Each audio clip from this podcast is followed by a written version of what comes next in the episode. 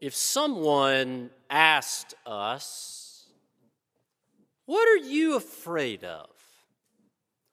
We might hesitate to answer that question. You know, seems kind of childish, monsters under the bed, and that sort of thing. That we don't want to expose how we are vulnerable. But if we pay attention to our fears as they rise up inside of us, we discover we're not only afraid of bad things, things you see in scary movies and encounter in haunted houses, but also we can be scared of good things. That John Wesley years ago fostered a tradition inviting people to gather annually, usually around the first part of the year, for a service of commitment, where people had an opportunity to recommit themselves to Christ, knowing that it is easy to lose sight of that deep and abiding commitment. And he sat down to write the words that people would say, collectively every year. And there's a couple lines in what he wrote that jump out because they seem to name those fears about what is good. That we would say together, Christ has many services to be done. Some are suitable to our inclinations and interests. Others are contrary to both. In some, we may please Christ and please ourselves. But then there are other works where we cannot please Christ except by denying ourselves. That we are called to good things and some of them please Christ and please ourselves. But then there are other good things that call from us tremendous dedication and even courage. And in the Gospel of Matthew, Jesus seems to address these kinds of fears. Where the early church, those first readers of the Gospel of Matthew, are facing criticism. That people are looking down on them and discrediting them. That they are facing real dilemmas and serious decisions.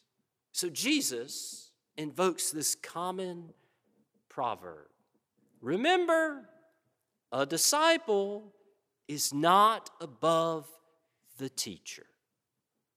That the teacher struggles are the student's struggles. That Jesus faced criticism, so the early church faced criticism. That they should not expect anything different than Jesus' experience. So they are invited to hold fast to what is most good, to all the ways of Jesus, to the steadfast love of Christ, even if they are afraid of where the ways of Jesus might lead them. And to offer reassurance, Jesus quotes yet another common proverb that even the hairs on your head are counted. That God knows us, loves us, and stays with us. That Jesus said, Do not be afraid because you are of more value than many sparrows, which is both comforting and a little odd because sparrows were cheap and common. They were an inexpensive meat that you could purchase at the market, It would like be walking through the grocery store and picking out spam to put it in your cart. That people would walk through the market and see the sparrows and quietly look down on those who put the sparrows in their grocery cart. They were not purchased by the wealthy, they were purchased by the poor. So, this is a very low bar to clear. We are more than sparrows. But those with eyes to see will see, and those with ears to hear will hear.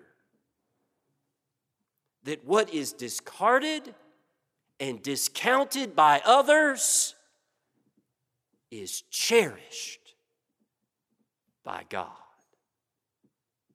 That there are those moments where we face criticism, where we are overwhelmed with fear, where we are discounted or discarded, but no one is ever forgotten by God.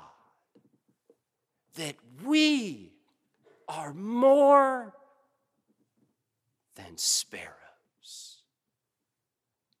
And we can face our fears because God is for us.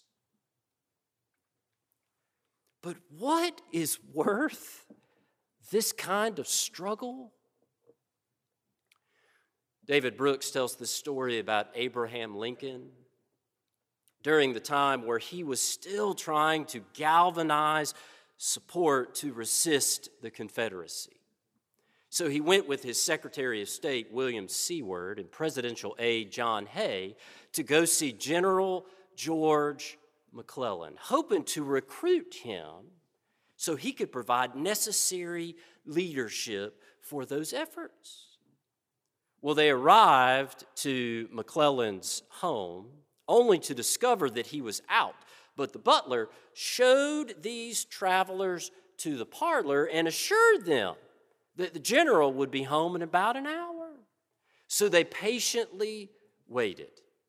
But then the general arrived home and even though he was notified that the patient travelers were in the parlor, he walked right by them and didn't say a word, completely ignoring them. And they sat there for yet another hour, wondering when the general would come see them.